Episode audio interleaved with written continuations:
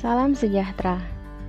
Renungan pagi Kamis 5 November 2020 diambil dari Maleaki 2 ayat yang pertama hingga ayat kelima yang diberi judul oleh Lembaga Alkitab Indonesia Murka Tuhan terhadap para imam. Maka sekarang kepada kamulah tertuju perintah ini, hai para imam, jika kamu tidak mendengarkan dan jika kamu tidak memberi perhatian untuk menghormati namaku, firman Tuhan semesta alam, maka aku akan mengirimkan kutuk ke antaramu dan akan membuat berkat-berkatmu menjadi kutuk. Dan aku telah membuatnya menjadi kutuk, sebab kamu ini tidak memperhatikan. Sesungguhnya, aku akan mematahkan lenganmu dan akan melemparkan kotoran ke mukamu yakni kotoran korban dari hari-hari rayamu, dan orang akan menyeret kamu ke kotoran itu. Maka kamu akan sadar bahwa kukirimkan perintah ini kepadamu, supaya perjanjianku dengan Lewi tetap dipegang. Firman Tuhan semesta alam. Perjanjianku dengan dia pada satu pihak ialah kehidupan dan kesejahteraan, dan itu kuberikan kepadanya pada pihak lain ketakutan, dan ia takut kepadaku dan gentar terhadap namaku. Demikianlah pembacaan Alkitab. Renungan pagi hari ini diberi judul Kesewenangan Pemimpin. Dalam sejarah bangsa Indonesia, gereja Tuhan tidak bebas dari campur tangan pemerintah, bahkan digoyahkan dan dicampuri secara politis. Hal ini mengakibatkan muncul dua pemimpin gereja dari salah satu gereja besar di Indonesia.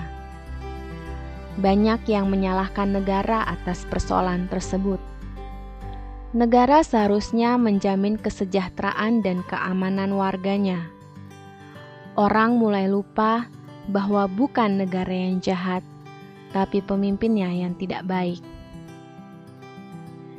Kehidupan umat Tuhan sesudah kembali dari pembuangan tidak lagi berbentuk kerajaan.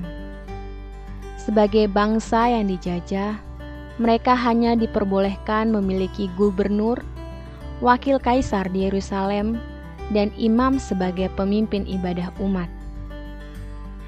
Gubernur tidak boleh melakukan tindakan politik yang bertentangan dengan kehendak kaisar yang berperan sebagai pemimpin dalam kehidupan umat adalah imam. Persoalannya, para imam justru melakukan hal-hal yang tidak berkenan bagi Tuhan. Mereka mempermainkan berbagai ketentuan di dalam hukum Taurat. Hal ini mengakibatkan timbulnya ketidakadilan dan kesewenangan.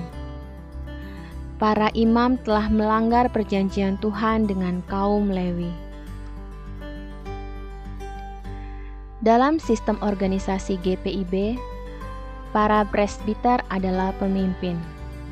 Para presbiter mengambil keputusan dalam rapat-rapat, baik sinodal maupun lokal. Keberlangsungan terhadap panggilan Tuhan juga bergantung dari keputusan-keputusan para presbiter ini. GPIB adalah gereja yang jemaat-jemaatnya memiliki berbagai sarana yang memadai kebijakan dari para presbiter juga harus dipertanggungjawabkan dalam pelaksanaannya. Melalui sarana dan kebijakan tersebut, kehidupan anggota jemaat dilayani.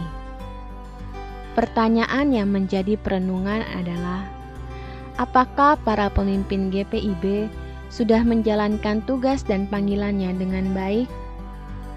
Pertanyaan ini menjadi perenungan saat GPIB menjalani usia ke-72 tahun.